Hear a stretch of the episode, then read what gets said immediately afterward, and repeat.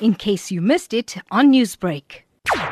A 37-year-old suspect was arrested after he was found in possession of crystal meth and he appeared yesterday in the Durban Magistrate Court for possession of drugs. And his arrest followed an incident that took place at a flat situated in North Beach where the flat caught fire and the 44-year-old man was declared dead at the scene while uh, the other victim sustained injury on the on the right arm. Is there anything else pertaining to the death of the man in the fire that has been revealed at this stage? No further information is the matter is still under investigation. And the circumstances surrounding the incident are still being investigated. Newsbreak, Lotus FM, powered by SABC News.